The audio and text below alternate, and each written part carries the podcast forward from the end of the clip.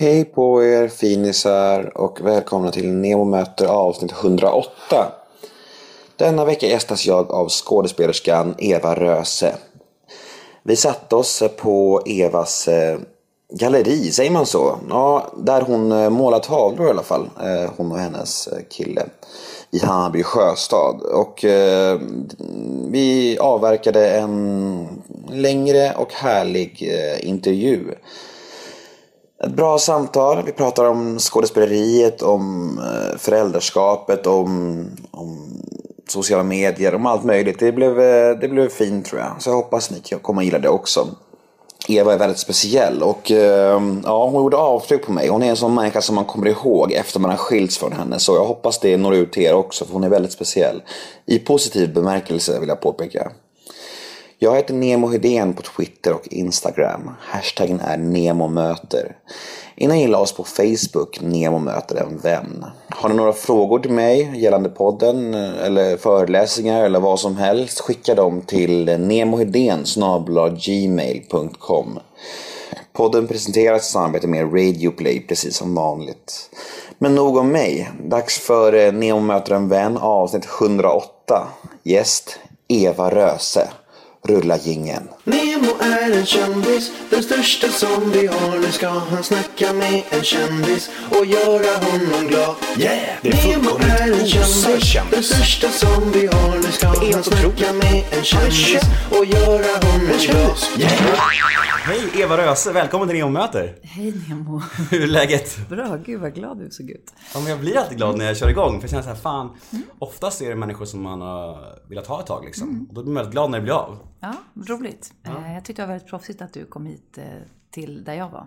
Ja, vart är vi någonstans? Eh, nu är vi i en ateljé där jag har mitt kontor mm. i Hammarby sjöstad. Nära Fryshuset som är ett klassiskt gammalt tillhåll för allsköns eh, själar på vift. Mm. Är du från Stockholm? Yes, ah, jag är från Söder och min ja, lillasyrra gick faktiskt på Ja men då så, du känner till. Men alla som lyssnar kanske inte vet att här är det liksom både skategymnasium och det är musik och det är replokaler och det är Väldigt kreativt här. Mycket kreativt. Graffiti och skate och Aha. allt möjligt. Så det, är härligt, det är härligt här nere. Ja, så nu sitter vi i en studio här. Bebisen som vi skymtade nyss, det var din mm. senaste? Ja, vad tror du själv? Han var väldigt liten Han var sju veckor. Jag har inte hunnit liten. få in någon annan. Nej, jag, jag menar om det var din. Det var det alltså, ja, det var min. Mm. Ja, det var min. Uh, hur... Uh, alltså, jag, jag blir automatiskt, måste snacka lite direkt om det här med föräldraskap eftersom jag väntar min första själv nu. Gör du? Ja. ja, just det. Det skrev du till mig. Gjorde jag? Jag tror det. Ja, jag kanske gjorde det. Och jag blir lite så här jag är livrädd såklart. Ja. Och du har ett gäng barn. Och jag är själv från en stor familj. Ja. Jag, vi, vi är sex syskon liksom. Ja. Föräldraskapet, hur, eh, hur förändrade det dig som människa? Liksom? Åh oh, gud, vad svårt att säga. Um... Och är det fantastiskt? Du måste säga att det är fantastiskt så jag blir lugn. Okay. you want me to lie for you? Nej, men alltså eh, hur det förändrar mig som människa. Det kan jag nästan inte, jag kommer nästan inte ihåg. Men, men så, alltså här, jag fick min första pojke för nio år sedan. Men jag, eller definitivt så blir man ju mindre självcentrerad. För mm. Jag brukar garva åt sig, men gud vad gjorde man en vanlig söndag eftermiddag när man var singel och inte hade någon, liksom, en flock?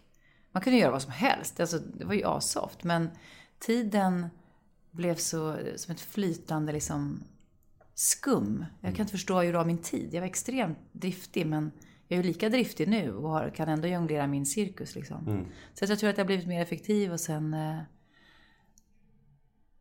kanske liksom fått lite mer självinsikt. Eftersom mm. jag måste spegla mig själv och mina beteenden i mina pojkar då på något sätt. Jag tänker att det är nästan det, det finaste med att få barn. Att, att, komma ur det här egot som jag, jag har haft ganska stort ego hela mitt liv liksom. Och lite självupptagen och så här. Det jag tror jag är väldigt viktigt för mig. Och, det är därför man ska skaffa barn. Det låter konstigt att skaffa barn därför. Men det är, det är sen, det jag ser mest fram emot och inte längre vara viktigast i mitt eget liv på något sätt. Ja men det, det, det är ganska bra. Också mm. om man kan fixa det med sin relation och så. Att, eh, så kan det vara att man har inte tid liksom med tjafs och för att man har en unge att ta hand om. Alltså man måste mm. hitta ett annat fokus lite. Mm. Och sen bort ifrån det som kan vara liksom destruktivt och mörkt. Man kan liksom inte vara där nere för länge, man måste upp och, för mm. att man har någon som behöver en. Fint, det låter fint tycker jag. Ja. Man får lite, jag, ja, jag ser fram emot det. Ja, det förstår jag. När kommer den? Det är ju lite så här att det är ganska tidigt. Det är ju mm. tolfte veckan bara. Mm. Så det är väl då det ganska, kan vara kritiskt fram till trettonde, eller hur? Ja, men vi håller tummarna. Det kommer det gå jättebra säkert. Ja, vi håller tummarna. Ja. Jättekul att vi kör till slut och eh, jag tänker lite så här, i intervjusammanhang, vilken fråga eller vilket ämne är du mest trött på så kan vi skita i det liksom. Till exempel, vilket är roligast mellan film och teater? Då stryker vi den. Ja, förlåt. Men det är gud, Ja, det är därför jag frågar.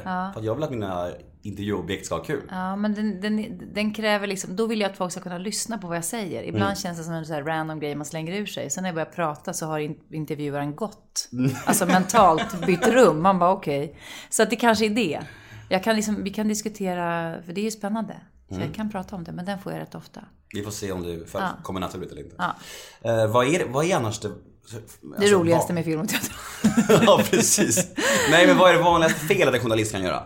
Jag tycker att det är när jag känner så här, men du har ju inte läst på ett skit. Vet Mm. du vem du ska träffa överhuvudtaget? Och sen så här, men nej okej, väl, du föddes alltså i förorten Vårberg. Eh, ja. Berätta om det. Berätta om din barndom. Ja men skjut mig, känner man ju då. Alltså var ska vi börja? Det, det är sånt jag känner. Eller så här, kan du inte berätta lite om, ska jag dra mitt CV? Det måste ändå vara ditt jobb. Och det kan jag bli lite trött på. Jag vill veta att liksom, personen har, att det finns en anledning till att vi träffas. Även om det är ett jobb som någon har fått av sin redaktör och så vidare. Så vill jag att hen ska veta varför vi ses liksom. Jag kommer inte fråga berätta om din barn.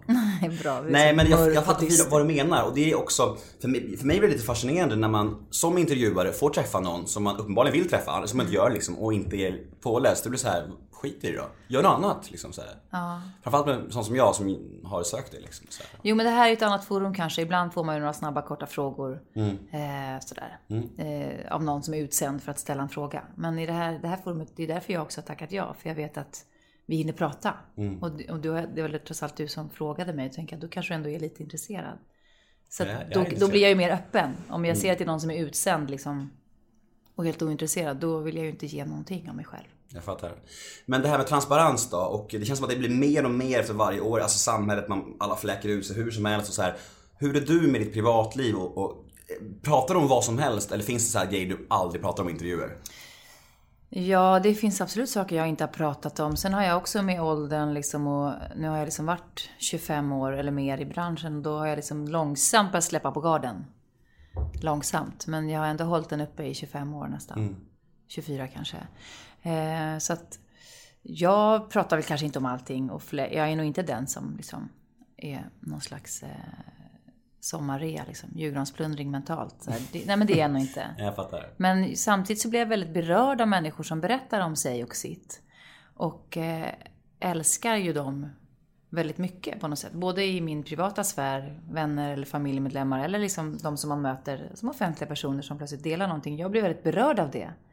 Så det är ju verkligen ett sätt att eh, det är ett fint sätt att nå folk om man vågar och orkar liksom dela. Så att jag är lite mer och mer, när jag var och hälsade på en kollega till dig för några år sedan då i Värvet. Det var liksom första gången som jag satt och pratade om mig själv på riktigt på något sätt. Kände jag. Jag har hört det i intervjun och jag tycker den är en av de finaste i värvet faktiskt måste jag säga. Ja, och, men där ställde jag också frågan, där, där undrade jag ju så mycket om det här med sociala medier till exempel, Facebook och Instagram. Och jag var ju väldigt skeptisk. Och, eh, för att jag undrade, vad ska man ha det till? Och då fick jag så fint, dels så svarade ju Kristoffer Triumf på den frågan själv. Och sen fick jag faktiskt en hel skolklass, många skolklasser som hade fått i uppgift att svara mig på den frågan. Och skick, jag fick väldigt mycket handskrivna brev. Av några av eleverna var väldigt provocerade varför jag var så skeptisk och andra berättade för mig varför de tyckte det var bra med Instagram och så vidare. Vilket ju gjorde att jag sen, efter värvet, har ju själv ett Instagram liksom. Och jag startade, eller skaffade Facebook efter liksom tio års tvekan. Så att jag släppte på garden lite och har ju, tycker ju själv att det är ett jättespännande forum. Även om jag inte är superprivat. Det är jag verkligen inte där. Så jag håller fortfarande någon slags fort, men kan ju njuta ungefär som en gris liksom, i en godisaffär åt folk som... Men jag blir också förfärad av folk som fläcker ut för mycket liksom. Jag tycker det är, är svårt att hitta en balans där. Alltså jag tror att grejen att min podd har blivit så pass stor senaste tiden är för att jag, jag själv är väldigt, alltså extremt transparent. Jag har liksom ingen, inget privatliv ty, typ. Och, och jag, jag, jag, så det blir lite att jag berättar så mycket om mig själv i podden så att då blir det nog att mina gäster kanske känner så här, fan han är bjussig, då är jag också bjussig. Lite så har det varit, nog varit tror jag. Och eh, jag tänker att det finns en risk med att vara för transparent också. Att fläka ut sig och så här. Vad är risken tycker du? Jag till exempel har ju, är väldigt öppen med mitt tidigare missbruk liksom. Att jag har varit nykter och drogfri nu i 14 månader. Det pratar jag väldigt mycket om. För, för att jag vill inspirera andra och våga ta tag i sina problem. Så, det är, och, och det är en fin tanke liksom. Men det är också att om jag nu skulle kliva tillbaka till det så skulle jag ju se väldigt fånig ut. Och väldigt, det skulle se väldigt dumt ut om jag liksom började supa och knarka igen liksom efter 14 Ja, månader. eller mänskligt skulle jag kanske säga. Ja, det låter bättre. Ja, men på riktigt. Ja, det skulle kanske vara mänskligt. Mm. För jag menar, då har du också, då får ju följa med på den resan också. Mm. När man liksom plötsligt har ett återfall. Jaha, det kan hända. Då kanske man kan få följa dig i de tankarna. Mm. Det, förstår du? Det händer ju de som identifierar sig med dig, som har samma problematik och som lyssnar på dig, som kämpar själv med missbruk av olika, sätt. Liksom. Mm. Då kanske de eh, också kan hämta kraft, att du inte blir superhjälten som klarade allting. Nej, precis. Förstår du vad jag menar? Ja, Att, jag eh, fattar. Det blir en större förståelse också om du Mm. gör ett misstag sen. Kanske. Och sen så får man följa dig på vägen upp. Jag tror inte att det är... Jag tror Jag ska inte... inte oroa mig. Nej, jag tycker inte det. Nej. Jag har oroat mig lite för det, för jag känner ibland när jag själv gör intervjuer och så här, då är jag liksom lite för öppen. Men samtidigt så trivs jag så bra med det. Jag trivs jättemycket med att, att folk får ta del av det, att jag, kan inspirera någon, jättefint liksom. Det är så här, för mig är det skönt. Och, och det minimerar också risken för att även om jag skulle vilja supa och knarka så kan jag inte det. Nej, för alla mina vänner vet om att jag inte ska det. Men det är grymt, det är bra. Jag fattar. Det är därför du ska säga till folk liksom, nu ska jag bli nykter, nu ska jag liksom sluta med mitt mat- matmissbruk, nu ska jag sluta röka, nu ska jag liksom, nu ska jag börja träna. Då har du ju en hel armé som vaktar. Och nu när du liksom har massor med, med folk som följer dig och tycker om dig så kommer du ha en grym armé som jag vaktar på dig. En orch-armé som bara, don't lift that glass. Nej, men det, det, jag tror att det är, jag tycker det är, är modigt. Jag skulle ibland vilja, jag är ju väldigt öppen med de som står mig nära. Alltså, det finns ju väldigt många människor som känner mig väldigt, väldigt, väldigt väl. Men ibland så skulle jag liksom vilja vara lite mer kanske öppen. Och så kämpar jag med hur mycket jag ska bjussa på och inte. Jag, för att det här fortet har varit så kompakt så länge på något sätt. Lite, lite gentemot media bara. Men det är ju gammelmedia och nu är den här nya när man kan sitta så här och prata. Det är mycket lättare att säga till de som sitter med ett skrivblock och säga det, det svarar jag inte på. Nej. Till en journalist som vill ställa en fråga. Om du och jag sitter i vårt samtal här så får vi också personkemi som gör att jag vill också bjussa dig på mig själv lite. Alltså det är svårare att stå emot. Om du börjar peppra mig med frågor så är det lite svårare att inte gå över strecket och bli för personlig. Förstår du? Så här, jag måste ju ändå vara lite på min vakt samtidigt som jag ibland skulle vilja vara lika bjussig som jag är med mina vänner. Som vet alla mina mörkaste kletiga hemligheter. Liksom. Du får starta en podd kanske? Jag ska fan starta en podd. Eva Röse möter. Eva Röse möter. En grym idé. Fan, var fick du den ifrån? Briljant. Jag vet inte, var kom Eva du med? Röse i kletet. Ja. Nej men du sa innan du kom hit, eller innan vi satte igång det här, att du hade googlat mig. Mm. Vad hittade du för någonting? Nej, men jag visste ju inte vem du var. När jag fick en fråga, då hade jag ingen aning vem du var. Så här, jag ber om ursäkt för det. Men jag lyssnar inte på helst. poddar sådär som överlag och följer inte med på alla sätt. Då var jag nyfiken och då så tänkte jag jag tyckte att du liksom presenterade dig väldigt proffsigt. Då tänkte jag, men det här kanske, det, här, det blir jag ju nyfiken. Så då kollade jag. Och då så, först vill jag se ett ansikte på dig. För jag vill liksom, när jag tänker på dig när vi skrev små meddelanden till varandra så vill jag ha bara ett ansikte på folk. Så är jag alltid, jag vill se vem det är jag pratar med eller smsar med. Och sen så läste jag lite då om din story, om, det, om ditt missbruk och din väg tillbaka och liksom en del av den resan stod det ju där. Och sen lyssnade jag också på liksom klipp ur dina olika avsnitt. Så Okej. då kände jag att jag gör, om du gör din research så gör jag min. Liksom. Så att jag vet vad jag tackar ja till och så. Och då tyckte jag att du hade fina samtal och jag tyckte att det var intressant att lyssna på dig och du, som du beskriver, att du var så bjuggig. Och då kände jag, men vi kan nog ha ett bra samtal igen. Fint. Mm. Glad jag blir. Eh, jag har ju växt upp med dig. Alltså det, det är verkligen så. Man, man, man känner som att du alltid varit med på något sätt. Eh, nu låter det som att du är lastgammal. Ja, det, var, det- det var inte det jag menade verkligen. Du, jag bör påpeka också att du ser väldigt, väldigt fräsch ut tycker jag. Jag tycker du, att, alltså, hur ska man säga här utan att låta... Men du ser väldigt, du ser väldigt bra ut. Fräsch ut, har många barn med dig länge och du, liksom, du ser strålande ut. Tack. Jag. Ja, så det, där, there you go. Men jag har växt upp med dig, Disneyklubben och allt sånt här och jag tänker att är hela den här giggan som är smetet, media, skådespelarvärlden, är det lika kul nu som för 25 år sedan? Eh, ja, alltså smeten och geggan, den, den är ju inte jag i så mycket. Vad det nu är, du får förklara det sen. Men, men alltså, mitt yrke är ju lika roligt, eh, absolut. Om inte ännu roligare på något sätt. Ehm, jag är ju väldigt glad att jag valde den här vägen på något sätt. När jag började med Disneyklubben, då var jag ju 18 år. Eller jag, hade precis, jag tog just studenten. Och sen så drömde jag mig direkt liksom till scenskolan ju efter det. Så att jag var ju där, jag kom in när jag var 20.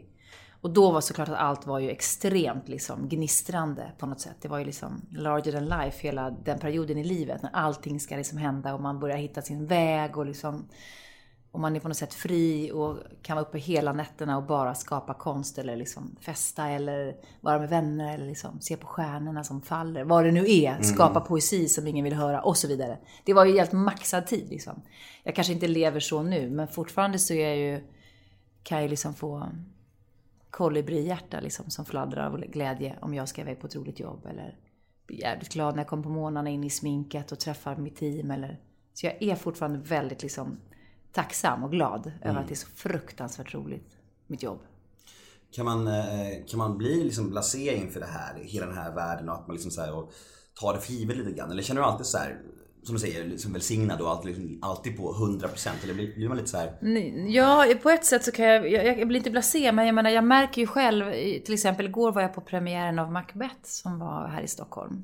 Som är väldigt emotsedd och mycket så här håsad föreställning. Det var jättefint och jättestort pådrag och alla var där stämning och det var ju jättemycket röda mattan och så. Så gick jag med en vän som inte är lika van alls på något sätt. Och då får man den här reality checken att Just för hon var så här, vad roligt. Och i, i min värld är det, ju- det låter ju konstigt, men det här är ju det är lite vardag. Alltså man ska gå där, man ska stanna upp, man ska ha något gammalt fotoface. Jag gillar inte det där riktigt. Jag tycker, det är väldigt, jag tycker att det är lite jobbigt. tyckte du om det förut?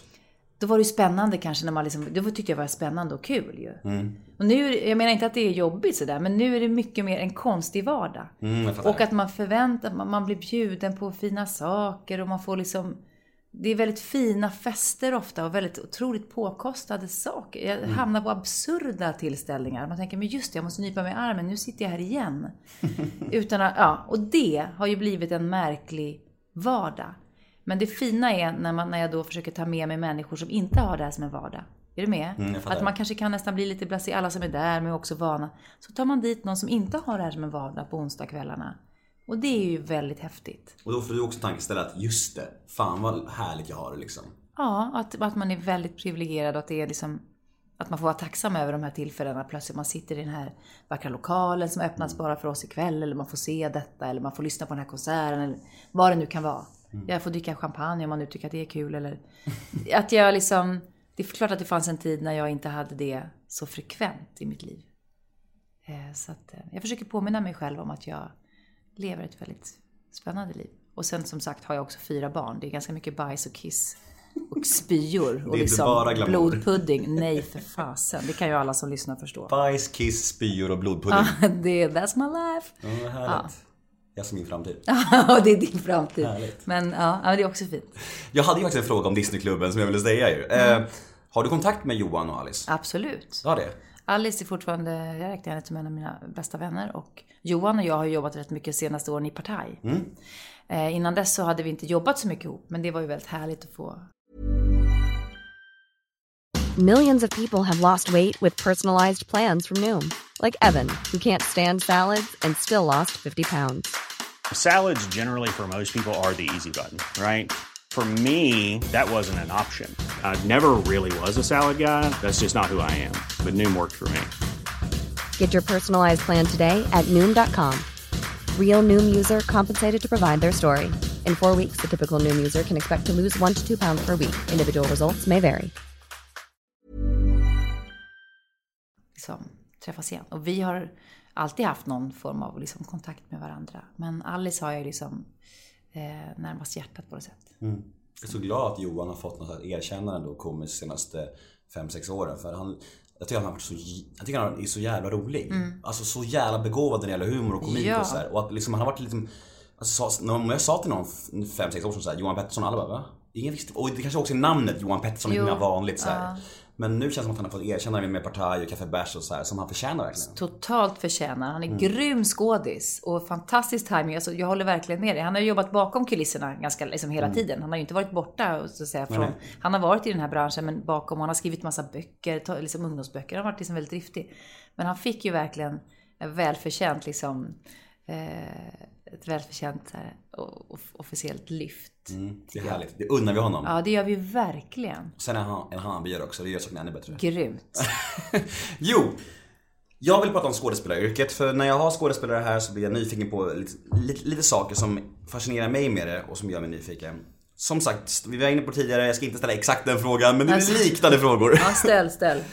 Det här med, du har gjort lite olika saker, tv, film och eh, teater genom, genom åren så här, och vad, vad, vad känner du tr- tryggast liksom? Vad känns liksom, det här är min stabilaste mark? Okej, jag kan säga att jag är liksom eh, fostrad och skolad på scenen. Jag anser mig själv vara scenskådespelare egentligen i grunden. Sen har jag haft turen och liksom förmånen att kunna filma eh, väldigt mycket. Så att de sista tio åren har jag nästan bara filmat, eller nio åren.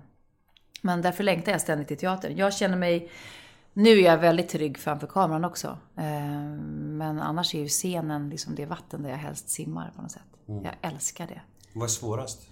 Um, det kan nog vara att filma. Dels är det så solitärt. Dels är att du är ganska ensam i detta. Jag som har filmat så himla mycket nu och dessutom i produktioner där kanske min karaktär är den som drar loket. Så att jag är med nästan varje dag. Det gör att alla som jag jobbar med, folk kommer och går lite. Någon är med två dagar, du kanske är med och vill ha några scener, du är med tre dagar. Så att det är väldigt mycket hej och hej då. Och, och liksom att det rinner genom fingrarna. Jag hinner liksom inte greppa någonting. Jag är den ständigt pågående liksom motorn som drar. Men jag har, liksom ja, jag har mitt team, men på teater så har du liksom din familj. Ni bygger allt tillsammans. Från scratch liksom. Och du vet att du går in klockan sju på kvällen på scenen och då ska du hålla hela berättelsen i din hand till klockan tio, halv elva när du får gå av liksom. Att filma är så hackigt och det är så briefly och jag kan känna att ibland så, det gäller ju att verkligen, när kameran går och de säger varsågod börja, då måste du vara i zonen. Om du inte är det, då har tåget redan gått liksom.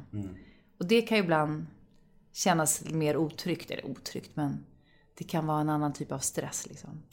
Jag spelade in med Christer Henriksson för några månader sedan. Ja, Då det pratade- hörde jag lite. Då, ja, då pratade vi lite om det här med eh, massproducera filmer. Som han har gjort med Wallander och du gjort med Maria Wern. Och, så här, och hur, eh, alltså kvalitetsstämpeln då. Det finns en, alltid en risk för att det, liksom, det finns en risk för halv, alltså man ska inte dissa folk men alltså att, att vissa skådespelare kanske inte riktigt håller måttet eller vissa, det kanske inte blir så bra som man, om man gör en film liksom. Hur, har du upplevt något du har tänkt på när du skapar flera filmer? någon? Att liksom så här, att, eller, eller, skiter du i det som du Jag skiter inte alls i det. Jag tar väldigt stort ansvar för, eh, det är ju liksom min produktion också tycker jag. Vi har hållit på med det i tio år. Ehm, Och de sista avsnitten framförallt, till exempel när vi har lämnat, det bygger på böcker, men vi har lämnat författarens böcker och med hennes goda minne skapat egna eh, historier. Och de senaste som har gått nu, eh, som, där var jag väldigt delaktig i vad som skulle hända med min karaktär. Och jag ville själv driva det att hon skulle må rätt dåligt liksom psykiskt och vad som händer med människan. Och man börjar gå över gränser och gör sjuka saker liksom.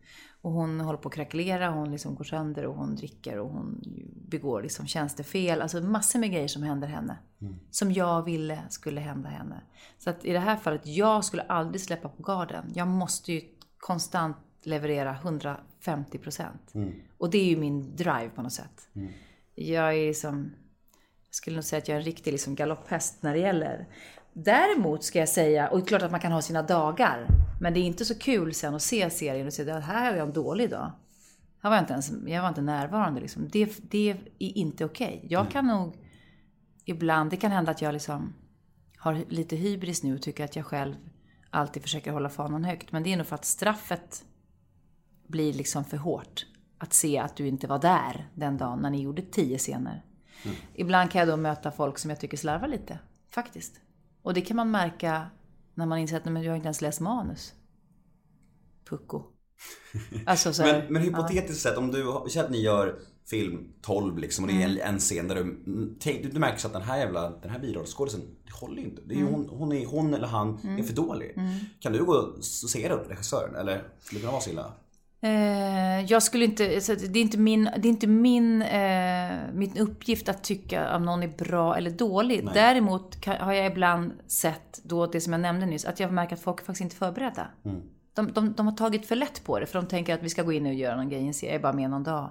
Då kan jag faktiskt ha upplevt att när man diskuterar vad som har hänt eller har hänt karaktärerna innan. Nej men du har ingen koll, för du har bara läst dina egna två sidor och tyckt att det räckte med det. Så att du vet ju inte vad du pratar om. Förstår du? Det kan vara så ett syftningsfel. Någon läser en replik och säger ovan. När jag säger, men det står ju ovan. Om du visste vad du pratade om skulle du inte säga ovan. Är du med? Och då, men då räcker det ofta med en blick till min regissör, Erik Leijonborg, som jag har jobbat med nu i den här produktionen hela tiden. Vi brukar vara på väldigt samma linje. Dessutom har jag varit med rätt mycket i pratet kring casting och så, eftersom jag är väldigt delaktig. Eh, men hittills, jag tycker att... Du har en bra, jämn, hög nivå. Totalt, alltså verkligen. Och det är som sagt inte min uppgift att tycka att någon är bra eller dålig. Utan det kan ju handla, ibland handla mest om, är du förberedd? Tar du på allvar eller inte? Får det kosta någonting? Kostar det dig någonting när du går hem? Eller så här, är det bara att du gick in och liksom la ut en macka? Eller ser man att det landar någonstans? Liksom? Det vill jag se när jag spelar med någon. Intressant. Eh, det här med att regisseras då. Eh, du har varit med så pass länge liksom och du har upplevt många olika regissörer. Om du säger att, om du, säger att du spelar in en scen där du, ser, du känner så här, fan det här sitter, det här är riktigt bra. Men regissören bara, nej det där var inte bra. Kan det inte bli lite, med tanke på att man har du har så mycket rutin, att du blir så här, fan det var ju bra. Att en dispyt med regissörer. Har du upplevt det någon gång? Eller att, Nej, men för det är samma sak där. Det är inte min uppgift att tänka om det jag gör är bra eller inte bra. Jag vill inte ens använda de termerna. Det kanske är svårt att fatta, men jag vill inte prata om, mig, om det jag gör i form av bra och dåligt. Det går inte. Det finns inget som är bra. Antingen är du där, du är närvarande, som du, du, du är i zonen, vad jag säger. Eller så är du inte i zonen. Så du kan aldrig känna så här, det här satt eller det här satt inte? Jo, jag kan ju, jo, men då är det för att jag vet att om jag var där eller inte. Förstår du? ja, att det händer någonting i mig. Liksom, jag får högre puls eller liksom vad det nu är. Det händer någonting. Det kan jag känna. Men att säga så här, fan vad bra jag var. Om jag tycker det, då har jag antagligen inte varit där. Då har jag stått utanför och tittat på mig själv liksom som en så här mental runk och bara, fan vilken härlig brud. Nej men förstår du att det är jag liksom, fattar, jag fattar. det är också på scenen, du kan inte säga, och det försöker jag lära mina adepter, eller så här, de som vänder sig till mig och vill liksom få råd tips. Det handlar inte om att vara bra eller dålig. Det är inte det, det är helt jävla ointressant. Jag vill veta om du, jag ser dina jack, är du med mig eller är du inte med mig? Och sen såklart när det kommer till komedi som jag tycker är väldigt kul i och med liksom att jag har dragit mig lite mer ditåt. Att där är ju så musikalitet, det handlar om timing och där kan man säga att någon är jävligt skicklig. Och det är ju häftigt, det kommer ju med erfarenhet. Men det handlar inte bara om att du har dina skills med en viss sekund timing. Det handlar ju också om att du har med dig hela dig själv liksom. Däremot kan jag, ja men vissa grejer jag ser kan jag ju tycka att funkar mer eller mindre. Men, men eh, jag vill gärna bli motsagd. Det som är tråkigt är om en regissör aldrig säger någonting. Utan köper allting. Då tappar jag ju respekten för henne eller honom till slut. Och lyssnar inte. Alltså förstår du, det är väldigt dubbelt det där. Men om, säg att du själv gör någonting som du, du har knappt börjat. Du bara liksom testar en grej, lite slarvigt. Och så säger någon så här, helt fantastiskt Nemo. Ja, Jag har aldrig sett något liknande. Och du känner så här, men gud, jag gjorde bara 4%. Eller jag sprang i det här loppet liksom, jag joggade runt. Hur kan ni applådera och tycka att det här var toppen? Jag har ju mycket mer kvar. I den bästa av världar så vill ju du att någon ska se det i dig, din potential, och dra det ur dig. Är du med? Där vill jag också vara. Jag vill bli testad, jag vill liksom bli, slå mig själv i balans. Jag vill utanför min egen comfort zone och det är skitjobbigt. Jag skulle ju önska att någon kunde dra mig ut dit, till de där jobbiga landskapen lite oftare. Mm. Ja, skitintressant. Eh, verkligen. Jag blir lite tagen av det. Jag tycker så här. Du svarar så annorlunda än vad många andra skådisar svarar på de frågorna. Jag tycker det är häftigt. Verkligen. Omväxlande. Eh, men det här med alltså komedi kontra andra skådespelargrejer. Vad, vad är svårast? Få någon att skratta eller få någon att gråta? Det beror på hur hårt du slår. Men, nej men... Eh, ja, det var, jag vet inte. Jag vet inte faktiskt. Det är en rätt bra fråga. Man brukar ju ofta höra rent klichémässigt att det är svårare att få någon att skratta. Så men men eh, att få någon att verkligen känna någonting, det, det kräver ju också något. Liksom. Så att eh, jag kan inte svara på det. Det är okej. Ja. Ja. Du, du sa nyss att du inte vill säga när du är bra och inte så här, men kan du känna ögonblick i karriären, särskilda ögonblick som du verkligen är stolt över? Jo men det finns produktioner som jag vet så här, fasen vad jag till exempel kunde känna att här är jag liksom, här fyller jag en stor del av min potential liksom. Här använder jag, här får jag göra. Jag har liksom massor med skills så här får jag använda dem. Det kan jag ju absolut, det finns sådana situationer. Och Och vilken, det, vilken det åh, såklart du skulle ställa den frågan. Nej men, eh, Ledande var det liksom. Ja, nej, vi säger så här. I, I mitt jobb, framförallt, det finns ju något som heter showreel. Man ska liksom klippa ihop små klipp som man har och sen ska man kunna visa det. Jag har liksom inte kunnat på 25 år hitta några klipp som jag är nöjd med, vilket säger någonting om vart jag vill sätta min ribba liksom. Jävlar, självkritisk. Ja, jag vet. Men nu finns det säkert, det finns några ögonblick nu som jag tycker att man skulle kunna använda sig av. Och det det, det är liksom från olika produktioner, det kan finnas ögonblick där jag känner att det här, det här är spännande scen till exempel, den här lirar.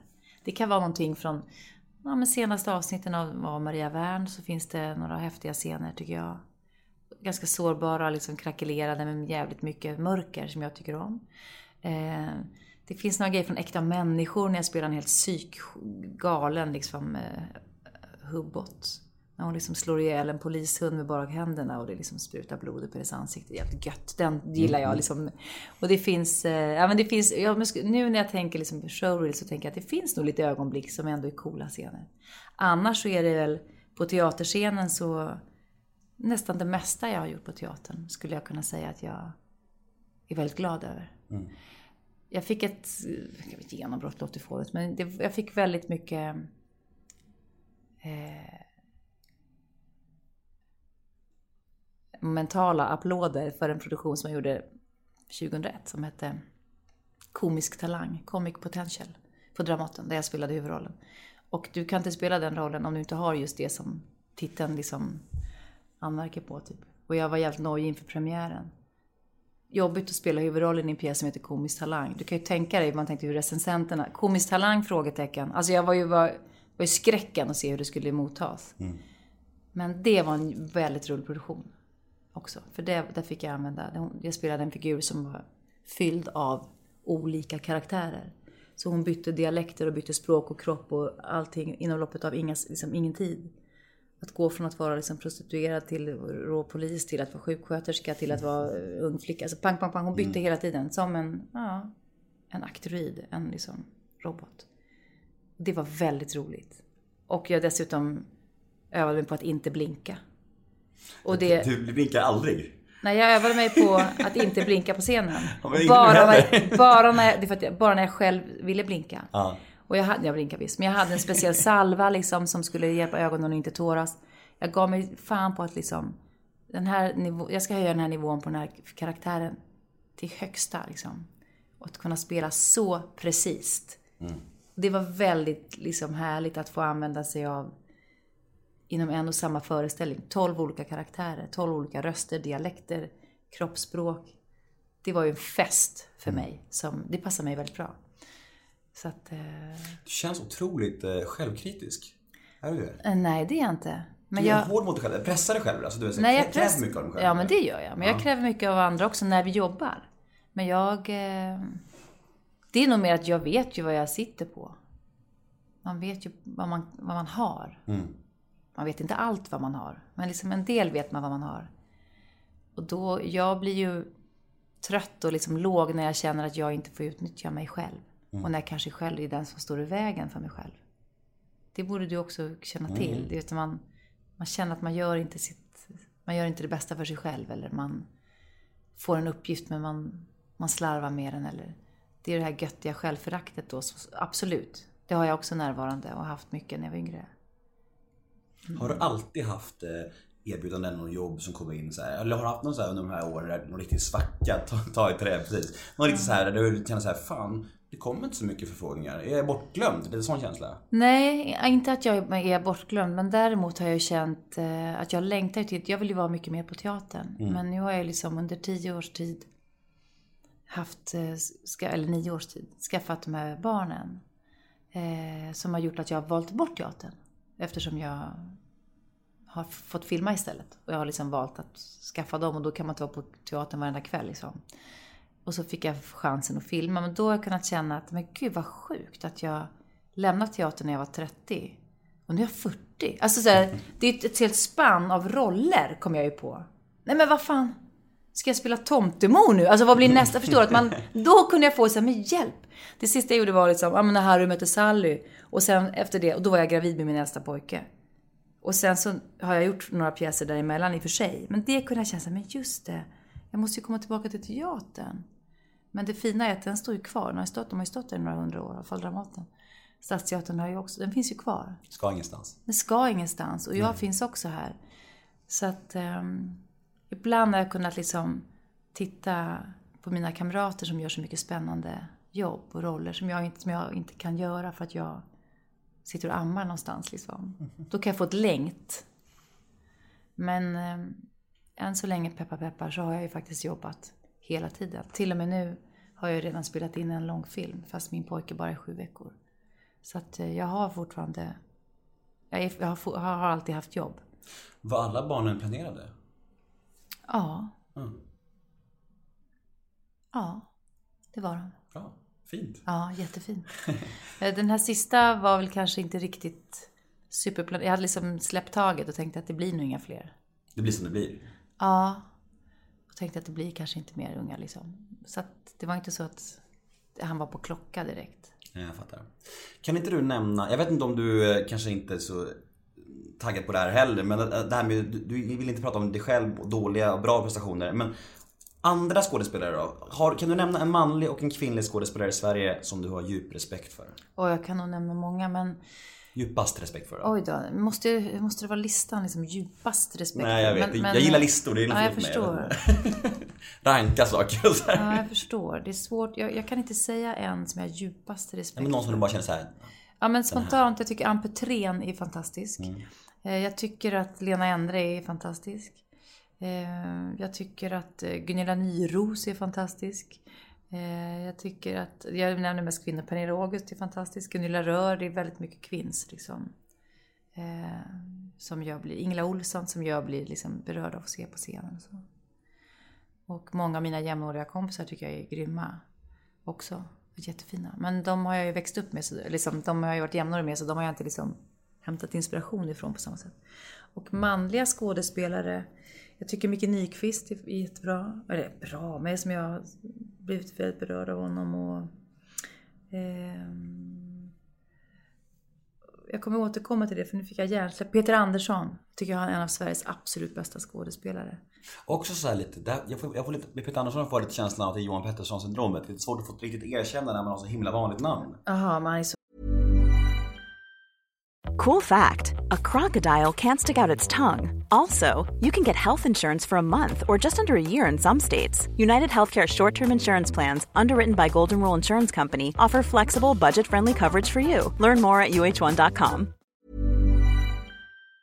Ugh, Googla honom alla ni som sitter och lyssnar. Nej men alltså han är helt fantastisk Ja, ja. Och han har, alla de här som jag nämner nu, de har ju också en blandning av att kunna vara otroligt sköra. Så sköra, så sköra som liksom pappersvingar på någon liten origamisvala liksom. Och sen riktigt tunga. Kolsvarta, mörka, liksom stora kraftfält som vulkaner. Alltså, Jag tycker att de härbärgerar allt det på något sätt. Jag kan nämna många fler säkert, vi kanske återkommer till det. Men jag tycker att vi har otroligt många fina skådespelare. Men alla de som jag nu nämnt är ju också scenskådespelare. Tunga att se på scenen. Så att, och Mikael, som jag såg igår, Mikael Persbrandt är också fantastisk scenskådespelare. Alltså honom ska man se på teatern tycker jag. Men det här med att du har varit i offentligheten och eh, bland skådespelare så pass länge. Blir man... Kan du någonsin känna när du träffar någon som du verkligen respekterar eller en stor skådespelare. Kan du, kan du någonsin bli så här lite pirrig eller starstruck av att träffa någon? Eller är du helt avstängd inför det? Nej, jag är inte avstängd, men jag blir inte längre starstruck eh, av de svenska skådespelarna. För de, nu är jag liksom... Nu är du en av dem, liksom. Vi är, ja, men alltså, nu är man ju den familjen på något sätt. Ja. Men jag minns ju när jag liksom började, när jag kom in från scenskolan och jag var på Dramaten och gjorde min praktik där jag var 21 år. Och jag, fick, jag hade gått som elev hos Gunilla Rör och då spelade hon på Dramaten med Lena Endre och Margareta Krook och så här. Då fick jag komma in på en efterfest i liksom Margareta Kroks loge. Med Jan-Olof Strandberg, Lena Endre. Jag var 21 år. Alltså, jag var så lycklig. Alltså, det var så stort för mig så att jag liksom... Jag ville gråta och skrika och skratta på samma gång. Men jag, jag spelade liksom cool. Jag tänkte att nej, men det här är helt normalt. Det var inte alls normalt Nemo. Det var så sjukt stort för mig att få sitta i den där logen på Dramaten och liksom dricka sprit eller vad det nu var. Liksom i små äggkoppar med de här människorna som hade en liten efterfest. Alltså det var så fint. Det var sånt ögonblick. Jag, jag var så djupt lycklig över detta. Så att jag knappt kunde tro att det var sant. Och den känslan, det är inte så att jag känner samma när jag träffar dem nu. Eh, på samma sätt. Men jag har ju... Jag skulle ju fortfarande vilja säga massa fina saker till dem. Som jag inte än så länge har gjort. Jag skrev ett brev till Pernilla August, det var bara några år sedan. Jag tänkte jag måste passa på att säga vad de har betytt. Liksom. Så det gjorde jag, men... Kan du inte berätta lite om brevet? Det är privat. Nej, det är inte privat. Det var mer att jag liksom, vi satt och delade, vi hade sminktid tillsammans på Dramaten. Vi satt bredvid varandra. Så vi sågs flera kvällar i, i rad så här, i veckan. Men vi var inte i samma pjäs. Så man sitter och bara snackar och gaggar som man gör. Men jag känner att egentligen är den här normaliteten, egentligen är du så stor för mig. Men jag har aldrig sagt det. Precis som Lena Endre var ju en extremt stor förebild för mig. Och en av anledningarna till att jag vill liksom ta mig till teatern. Eh, Men jag, sen plötsligt kommer man till Dramaten och så ska man vara kollegor. Och då, då, förs- då, tar- då, då, kommer de, då plockar man ner dem liksom från piedestalen där man haft dem för att man är tvungen. Annars kan man inte samarbeta, det blir ju fånigt. Men jag känner att jag vill ändå, jag vill ändå få säga. Då skrev jag ett brev där jag bara skrev att vad hon har betytt. Och jag, jag skrev om föreställningar jag sett med henne. Och också när jag var väldigt ung. De föreställningar jag såg om och om igen. Och vissa scener som jag tittade på om och om igen. Och så fick jag liksom skriva det väldigt detaljerat.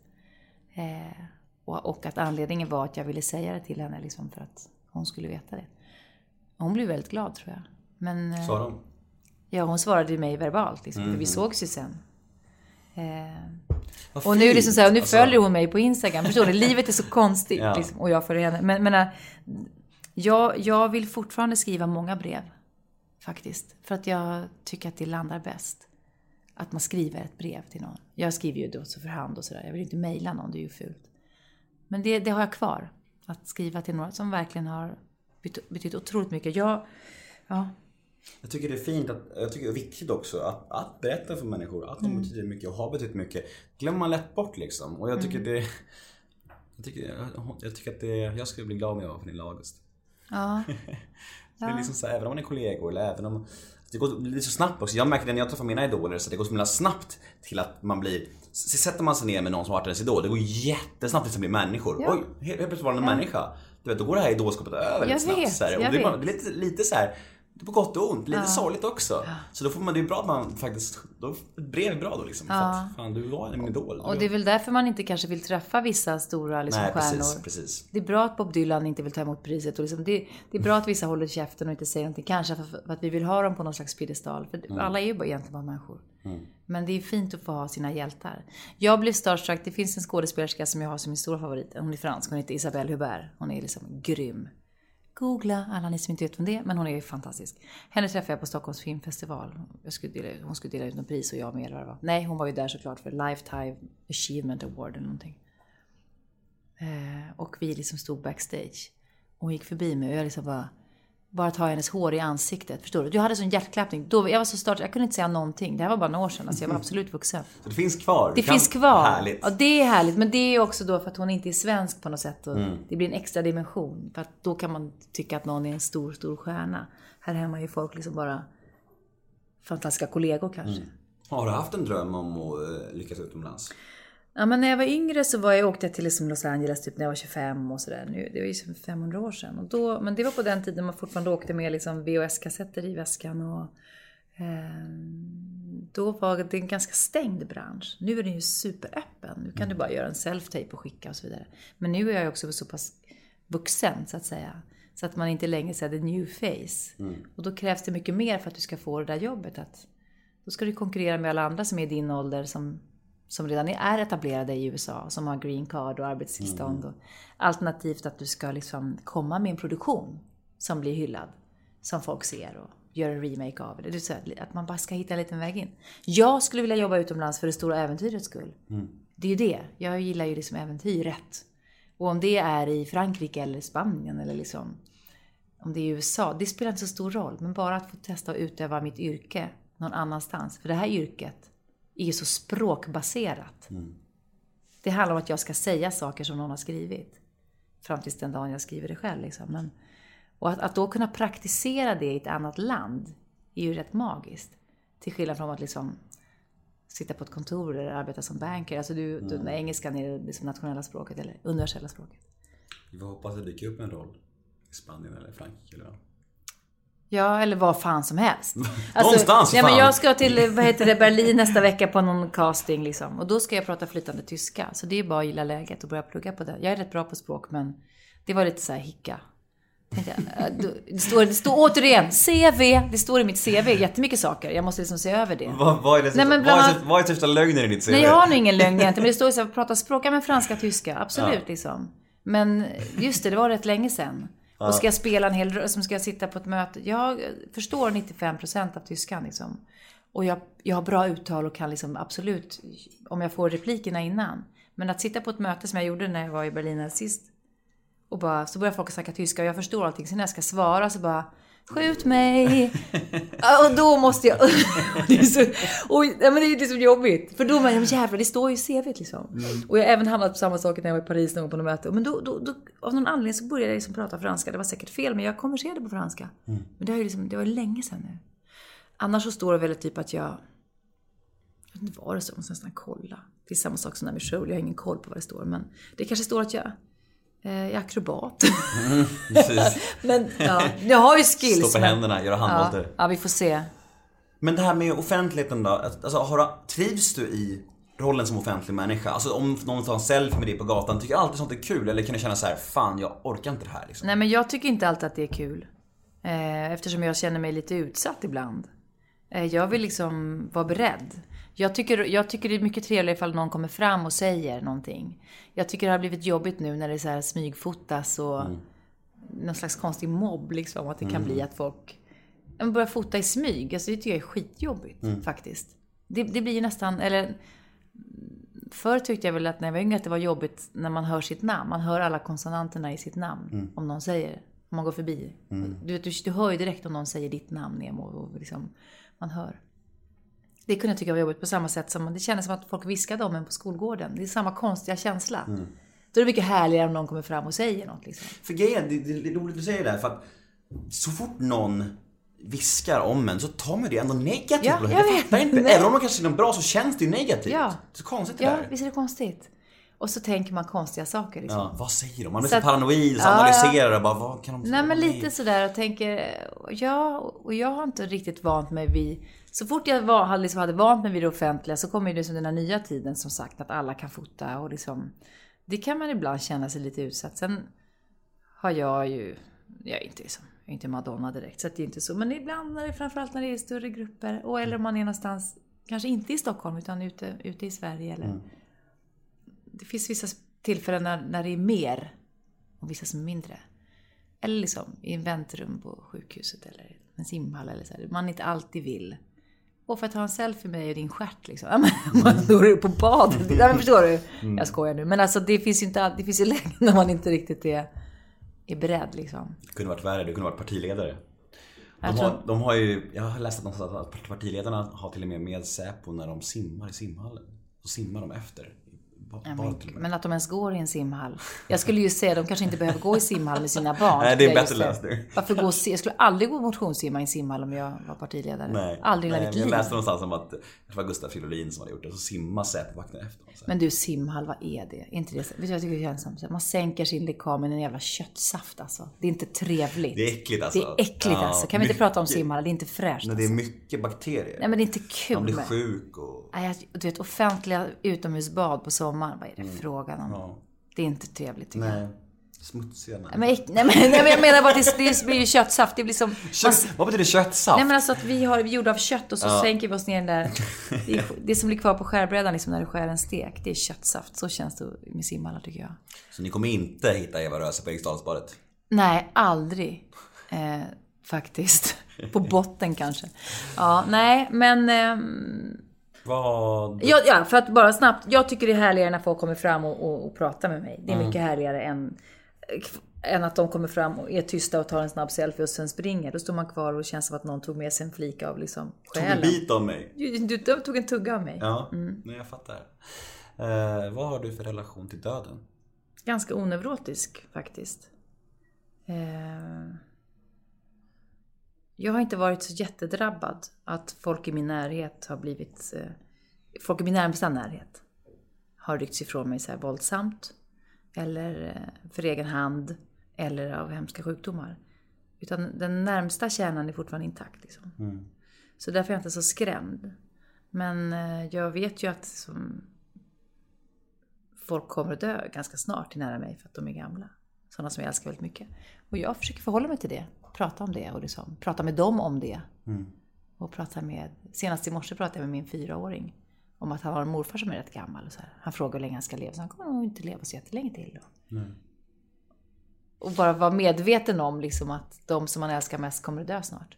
Blir man mer medveten om alltså, livets ändlighet när man ska få barn själv tror du? Börjar tänka på sånt mer? Eller upplevde du det Nej, så? men däremot kan man ju inte säga så jag kommer alltid finnas hos dig.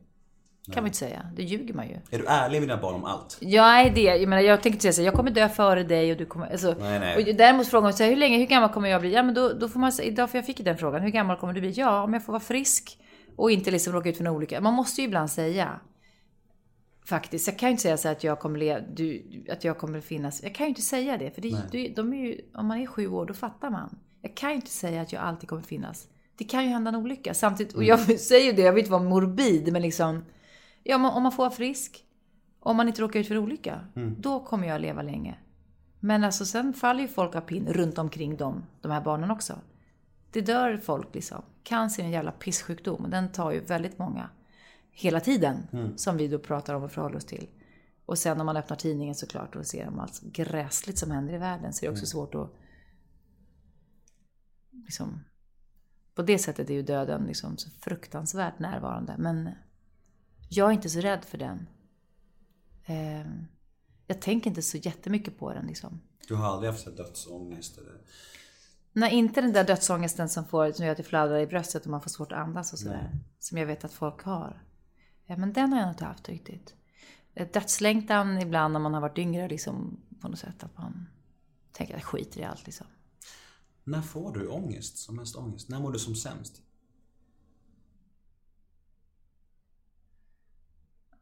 Jag kan inte säga några riktiga tillfällen men jag tycker det kommer ganska regelbundet. Eller ångest är så stort ord liksom men djupa, djupa mörka, mörka rum som man går ner i. Som är jävligt hemska liksom.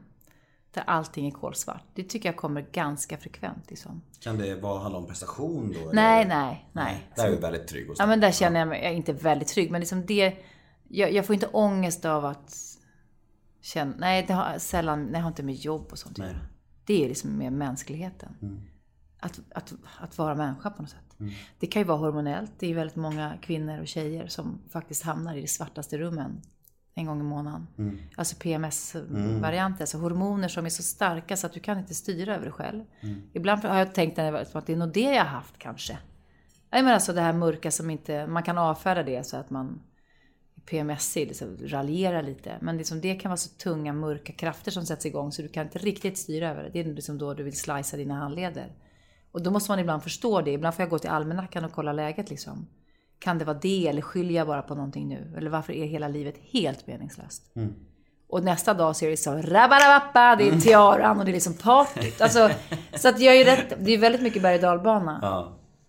Men jag på något sätt försöker använda det. Så det är svårt att peka på någon specifik sak som ger dig ångest i livet? Förutom mens. Nej men jag, ja, som, ja, nu, jag vet inte om jag är så PMS. Jag tar det mer som en, en, en, en faktisk liksom kroppslig anledning. Som man inte ska liksom ta bort. Som är jävligt tung. Nej men jag,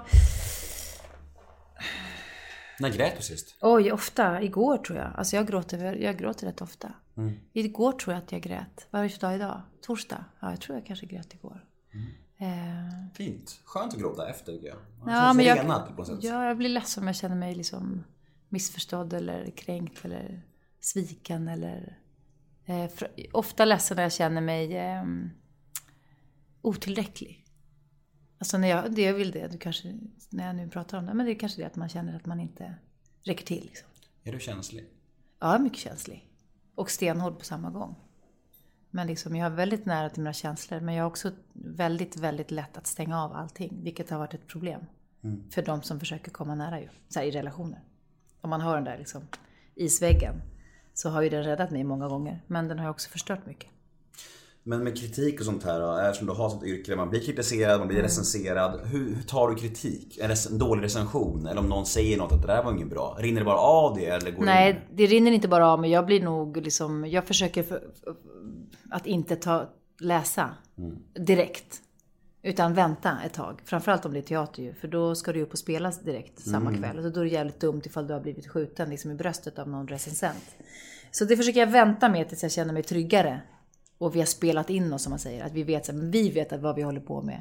Och vi känner oss trygga. Att vi tycker att det här lirar liksom. Att det är, att det är maffigt. Mm. Då blir man mindre sårbar. Men om man har allting precis runt en premiär så är ingenting riktigt klart. Nej. Om jag då ska läsa att vi suger, liksom, då kanske jag tror på det lite. Mm. Så jag försöker skydda mig själv från det. Jag blir ju ledsen. Liksom. Jag tycker det är jobbigt om någon skriver eller säger att jag är dålig. Eller, ibland har jag blivit, miss, jag blivit missförstådd några gånger så här, lite i offentliga rummet. Och det Mm. tycker jag har känts skitjobbigt.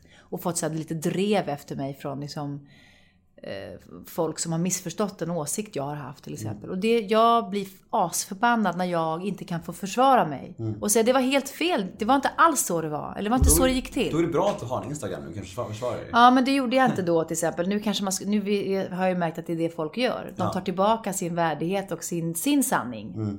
Och det är kanske det man får göra. Mm. Kan du jag, berätta om ett exempel? Eller är det någonting du begrava kanske? Nej, men jag... Ska vi ta... Jo men, jo, men jag kan nog berätta om ett exempel. Det var till exempel, det var, var länge sedan, men det blev så komiskt på något sätt. Det var en eh, vän, en bekant, som skrev ett inlägg på sin Facebook. Som hade att göra lite med en kritik mot samtiden när vi alla är, allting är till salu. Det är så rörigt och konstigt. Man vet inte liksom vad som vad någon gör promotion för, vad som är en känsla eller en äkta tanke. Eller, det, man vet inte, varken på Liksom, är det på film kan det vara så, är det inskrivet det här i manus för att vi ska kränga en produkt eller? Och är det på någons Instagramkonto, men tycker du det här själv eller får du betalt? Eller det här med att inte veta vad som är samarbeten och inte. Och att vi alla är till salu. Min mormor, din granne och alla är alltid till salu. Det är ju liksom någonting vi måste parera. Och vänja oss vid eller hantera nu för tiden. På något sätt. Vems åsikt är det liksom? Vem ligger bakom? Vem är avsändaren? Han skrev eh, en kritik, någon litet kritiskt humoristiskt inlägg om detta. Och jag kommenterade det bara så här blixtsnabbt i hans flöde. Med en av de här små em- emoj, heter det emojis? Emojis, ja. ja. Som jag använder rätt ofta, en liten picka, en pistol. Du har ju själv, jag säger skjut mig, säger jag ganska ofta. Det är liksom min, fan skjut mig, det är en kommentar. Den här betyder samma. Och det var liksom en liten emoj som riktade sig till hans åsikt om samtiden. Jag håller med dig, typ skjut mig, vilken jävla tid vi lever i. Det tolkades av liksom personen som att jag typ, Skjut henne. ja. Ja. Eller hon trodde det, jag tror inte hon trodde det, men hon tog upp det. De har en väldigt populär eh, podd som jag inte hade hört om, men som har väldigt många Nu vet jag vad du pratar Ja, om. som har väldigt många följare. Och det vad som hände då, när man sitter och pratar så här. Man äger liksom mediet som de gjorde. Och då när de sitter och pratar om den här incidenten som hon blev väldigt kränkt och sårad av. För det hamnade fel och det var väldigt, det blev liksom, det fortsatte i det där flödet med, på ett sätt som hon, som, som inte kändes schysst och så här. Men den här lilla pickan som var riktad, det var inte riktat till henne, men när de tar upp och det är bara, om jag minns rätt, för jag var tvungen att lyssna på det här då, för sen började jag få så otroligt mycket hot och hat plötsligt, så jag var tvungen att gå in och lyssna. Vad är det som har hänt? Jag fattade absolut ingenting. Och det är en journalist som ringer till mig och frågar om jag vill döda henne och så vidare. Det, alltså, det, det tog sådana spår. Shit alltså. Nej, och det, då, då, vad som är att då har de namn, då namngav de mig i sin podd. Vilket gjorde att många av de som lyssnade uppfattade det som att det var jag som hade sen skrivit och kallat henne för hora och allt möjligt. Alltså folk verkade trott att det var jag som hade sagt massa hemska saker, eller skrivit. När du egentligen bara höll med en annans åsikt. Ja, men jag, jag ingen skrev ingenting, jag skrev ingenting, jag sa ingenting. Jag, jag hade, skickade en emoj till honom. Mm. Men det här tog såna, och det här är- tror jag inte att någon vet om, vilka, vilken, under så lång tid och fortfarande så får jag liksom hot och hat och drev. Mm. För att no, extremt många, i det här fallet tror jag var många unga tjejer, trodde att jag liksom dissade en, en eh, annan kvinna. En så kallad medsyster och kallade henne för massa hemska saker. När jag aldrig hade sagt något. Det var ju för att de ägde mediet och ah, tog upp mitt namn i sin populära podd. Det gjorde mig sjukt ledsen och jättearg. Och jag blev så kränkt och förbannad. Jag ville försvara mig. Men jag var så oruttad på det här nya mediet. Så när jag försökte gå in och säga så här, hallå hörni, förlåt. Alltså det var inte alls min mening. Och då bara öste. Det, hade, det, det bara gick ännu lä- längre. Så du gick in och skrev? Jag skrev på hennes, jag kände ju inte riktigt henne. Jag skrev på hennes, gud förlåt, jag hade ingen aning vad dumt det blev. Jag menade inte så här. Jag gick in direkt när jag hade, och skrev. Jag har aldrig fått något svar. Eller. Men det jag, inte tror, det jag tror att de inte fattade, de här två fina tjejerna som har den här väldigt populära podden. De nog inte fattade att när man nämner ett namn, det kommer också ett ansvar, även om jag hade ett ansvar att skicka en liten emoj till honom. Men jag tror inte de förstod vilken vändning det tog. Att folk trodde att det var jag. Som hade skrivit och sagt, liksom, kallat henne för fula grejer. Så. Eh, så det höll på så länge. Och det, gjorde, det tog mig faktiskt rätt hårt. Jag blev liksom lite bränd och kände att jag måste nog lära mig det här nya mediet och hur snabbt det går. Och vilka drev som kommer och backa den och backa den och liksom. För att jag, det, det pågick så länge så att jag under en period liksom inte ens ville titta på min telefon. För jag var såhär, gud vad jag får mycket brev och hot och hat och ring och... Och att plötsligt bli utmålad som någon som vill sänka en medsyster. Det var så jävla långt ifrån den som jag är.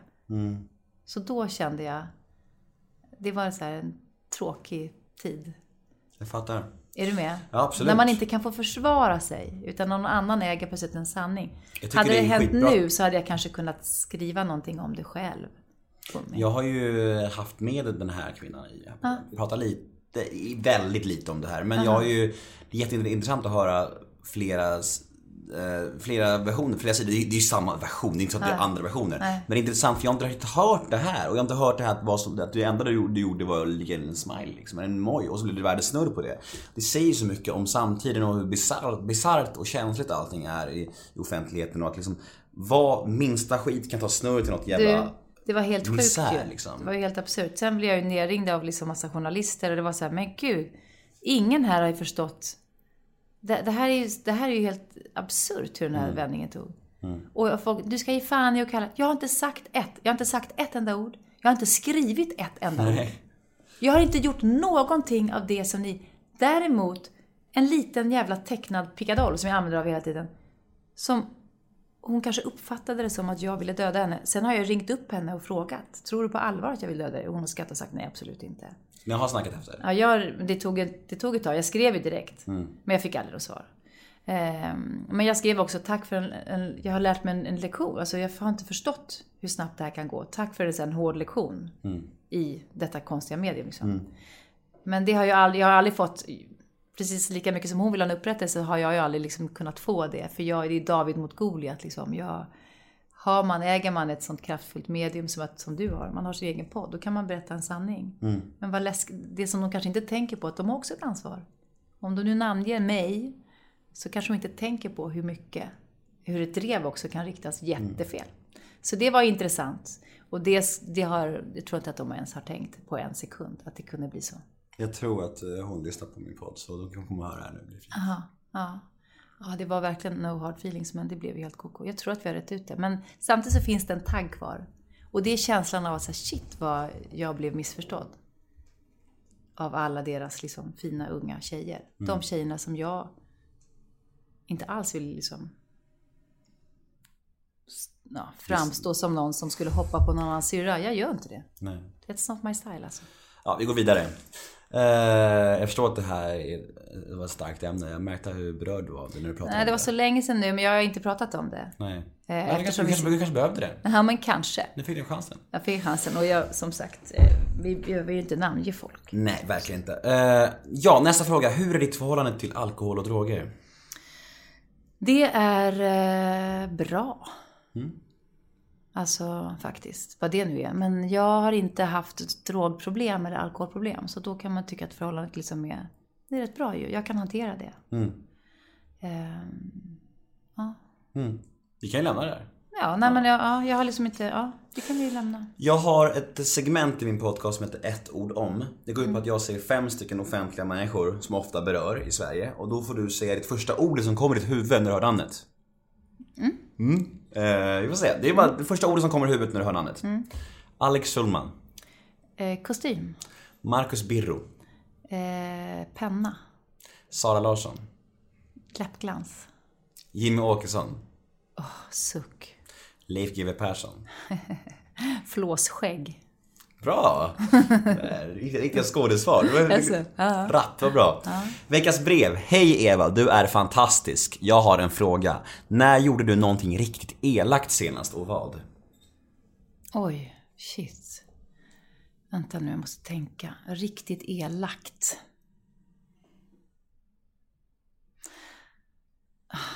Det vill man inte gärna göra. Nej men, jag, nej, men jag försöker tänka. Alltså, riktigt elakt, vad skulle det kunna vara?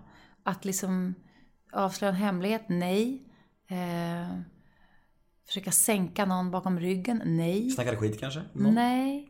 Jag måste tänka. Alltså jag, jag brukar inte. Skrev en pistolsmiley kanske? Nej men det var ju inte, ja precis, fan, det var ju inte ens elakt menat. Det blev bara fan helt fel. Jag skulle egentligen vilja krama den här personen och bara fnissa. För jag tror att vi skulle kunna ha ganska kul. Nej, riktigt elakt. Ehm... Ja, men jag, är inte, jag är inte så en elak person. Jag skulle, vad fan kan det vara? Och jag gillar inte riktigt att hålla på och snacka skit om folk heller. Jag är inte den där kafferums... Du, mig får du ingen användning av i fikarummet om du vill dissa någon. Ehm... Åh, Gud. Riktigt elakt. Nej men jag... Jag måste nog säga pass alltså. Det är okej. Du- Om, om du säger småelakt eller dumt, då skulle jag kanske kunna säga någonting annat. Men...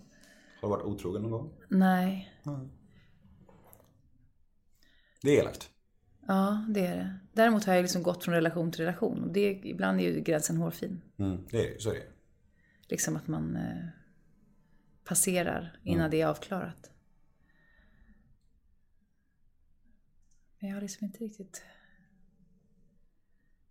huggit någon i ryggen. Tror jag. Det kanske jag visst har, men jag vet, nej. Nej, du behöver inte svara. Du har svarat jättefint på frågorna tycker jag. Så det är okej. Eh, vi kan gå vidare.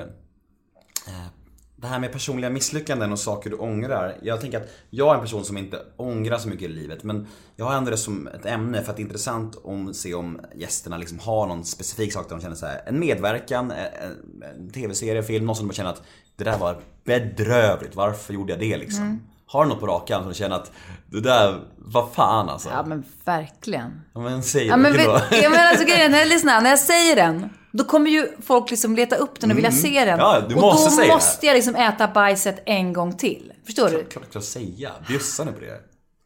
Okej, nu ska ni få en riktigt jävla sugrunkarfilm att titta på. Nej, förlåt. Nej, Den heter Blå måndag. Och det, den här filmen har jag aldrig gått på bio. Men alltså, det, det, det, är, vad ska man säga, en, en, en C-skräckis. Jag, jag gillar det. Nej, ja, den, en C-skräckis som blev så... Alltså, den är så katastrofalt dålig så att den har blivit kult ju kanske fortfarande. Jag vet att folk jag känner ordnar så här filmvisningar när man ska titta på den här. Den gjordes för, jag vet inte när, 12 eller nej, 15 år sedan. Eh, tanken var att vi skulle göra en riktig så här C-skräckis-slimare. Och det var jättemånga fina skådespelare med ska jag säga. Alltså skitbra cast liksom. Typ. Nej men Jonas Karlsson och alltså så här, va. Bra, bra gäng liksom. Men, men, eh, Vad hette den? Blå måndag? ja men tyvärr. Ja. Blå måndag! Ja, hörni, snälla, låt oss köpa popcorn och bara se, njut av mitt skådespeleri. Nej, men, och jag skulle spela någon som var cancersjuk och de undrade om jag kunde raka av mig hår, men det ville jag inte för det var ju en lågbudgetproduktion och liksom så här. Så då, då skulle vi försöka trycka in mitt hår i en, ni kan ju tänka hur det ser ut liksom. Eh, Trycka in här, hår i en sån här liksom, eh, vad heter det, bold mask, alltså så här flintishuvud, men vattenskalle då, du kan ju tänka dig, jag har rätt mycket hår ju, så du vet. När var det här? Hur många år sedan var det? Nej men, igår. Nej men det var kanske 15 år sedan. Alltså det... 15 år sedan kanske. Eh, och den blir så jävla slaktad och sågad med all rätt. Och det är alltid fel. Alltså det är klafffel, det är uselt ljud. Förlåt alla som arbetar men hörni, det blev inte bra. Bilden är ful, manuset är liksom koka bananas. Plotten, för början är en ganska komisk grej med någon liksom som ska, jag vet, vi mal ner folk i en köttkvarn. Alltså det, det är för mycket. Där kände du ändå direkt där att det inte var bra. Nej men det, då visste vi så här, vi gör en, en C-skräck, skräck, alltså förstår du? Kul grej mest. Lite kul grej. Kände mycket väl regissören, gammal vän till mig. Det här gänget som skrev, okej vi kör liksom. Fan vad koko. Men det, sen att det skulle försöka lanseras som en seriös rulle. Det var ju där skon klämde. Och sen tyvärr sändas på TV. Eller jag menar, snälla. Det här trodde jag inte skulle liksom upp någonstans. Och det blev recenserat och vrålslaktat. Jag kommer ihåg, det här var länge sedan, men Josef Fares träffade jag Sen gjorde han en, en film som jag var med i som heter Cops. Som vi var jävligt skön. Så det här var innan dess, alltså jättelänge sedan. härlig film. Mm. Underbar film. Men han kom fram till mig och var så här, fan Röse, nu har jag sett den här filmen du har varit med. Det var så jävla dålig. Men då tänkte jag så här, kan man vara med i något som är så dåligt så kan man ju säkert vara med i någonting som också kommer bli bra. Så att då ville han att jag skulle komma och provfilma för Kopp. Så att han hade också sett den. Och ibland i, i, i de största fnisstunderna så brukar jag tänka på att hade vi inte gjort den där, då hade inte han och jag mötts i den här diskussionen. Då hade inte jag sen gått på hans casting och fått det här jobbet. Så att det ledde till någonting bra, men jag får fortfarande skamsköljningar. Alltså på riktigt. Jag får fort, det här är den enda produktion som jag får skamsköljningar av. Vad är skamsköljning? Ja, du, Ja men när man ryser ja, av mm. ångest över att man har gjort någonting. Du vet, ibland har man gjort något dumt eller... Man får skamsköljningar av... Hårt ord alltså. Det är, du, det är så hårt va? Mm. Jag kan inte se den här. Det går inte. Jag ska se den ikväll. Du ska se den ikväll Med min ja. nya tjej. Du kommer aldrig någonsin vilja sända den här podden sen för du kommer tänka att den här kvinnans liksom... She's out. Jävligt kul om inte jag sänder på bara för att filmen var så dålig. Ja, Filmen var så dåligt, du tappar all respekt för mig. Men eh, om vi vänder på det då. Skam över det förflutna, skit i det. Men hur ser framtiden ut nu? Eva Röse, vad har du på G? Och om du vill, jag vet inte. Vad, vad får man inte missa framöver i ditt liv? Och, jag såg att du ska gö- göra en serie med Walter, såg jag. Ja, precis. Eh, Den, det är en långfilm. Den har vi spelat in färdigt. Den heter Aftonland som en av mina största förebilder i Sverige har gjort. Han heter Stefan Jarl. Känner du till honom? Mm. Ja. Också teater jag va? eller? Nej, nej, inte teater. Alltså en av Sveriges främsta dokumentärer. Där klipper vi bort. Ja. Nej, men de kallar oss Mods, hela Mods. Ja, ja, gud, är ja, du med? gud, ja. Legenden. Stefan Jag tänkte på Stefan som regisserar Macbeth. Jaha, nej, Stefan Larsson. Ja, jag fattar. Nej, dem. Stefan Jarl. Alltså en av våra stora, stora filmskapare i Sverige. Mm. Också internationellt väldigt erkänd för sitt enorma, liksom, eh, gedigna arbete. Han har gjort en film som heter Aftonland, som Mm. vi spelade in nu i somras. När min bebis precis var född. Eh, så, ja, Jag såg- en jag antikrigsfilm. Jag såg Walter på Instagram, han la upp massa, såg du dem? Alla, Mina- mina alla klippen. knyckis- mina att, att jobba med Eva Röse. Du vet att Knyckis har en egen fanclub? Det är typ så här 250 000 personer som har tittat på henne. Vet du det? Hon har fått Nej, det- jag gör om det. Fantastiskt På ju. mitt Instagram, nu eftersom jag ändå har det, är jag så stolt över att jag ändå är med i verkligheten. Nej men alltså det, det är 250 000 visningar av den här karaktären. Hon har fått en egen fanclub, hon har, folk har tryckt upp t-shirtar med hennes citat. Det är helt koko alltså. Magiskt ju. Det är helt magiskt, det Ja. kommer att fortsätta. Det är alltså en helt påhittad karaktär som jag har skapat, som jag har inom mig, som heter Knyckis. Vad kul att du gillar henne. Jag hoppas att någon annan upptäcker henne. Hon är helt galen och hon har en jättefanclub nu. In på, på Walters Instagram. In på min Instagram, där finns hon också. Det kommer vi till. Dina, dina sociala medier kommer till. Det är Ja, de är inte mycket att hänga granen med. Nej men ja, men är det något mer förutom den som man ska hålla, någon, jag vet inte om ser, någon mer, någonting du, du är med på som du vill marknadsföra kanske? Jag vet Ja, marknadsföring. Men gud, ska man göra det här? Om Nej, jag har precis läst in en bok som heter Jordbunden som är väldigt bra. Jag håller på att skriva en tv-serie som, är- som är jättebra tillsammans med en, en kompis till mig. Eh, som vi har pitchat på SVT. Och eh, jag är jätteglad för att jag tar det steget ut och börjar skriva. Och jag, eh, vi håller också på med nya samtal om vi ska fortsätta med eh, vår kriminalserie. Och då hoppas jag att eh, jag tar det här klivet upp och blir mer medskapande i den eh, serien också. Att helt enkelt byta kostym. Så det är mitt mål. Super. Så att jag tar mig lite mer till att bli mer aktiv i liksom, med producentroller och så vidare.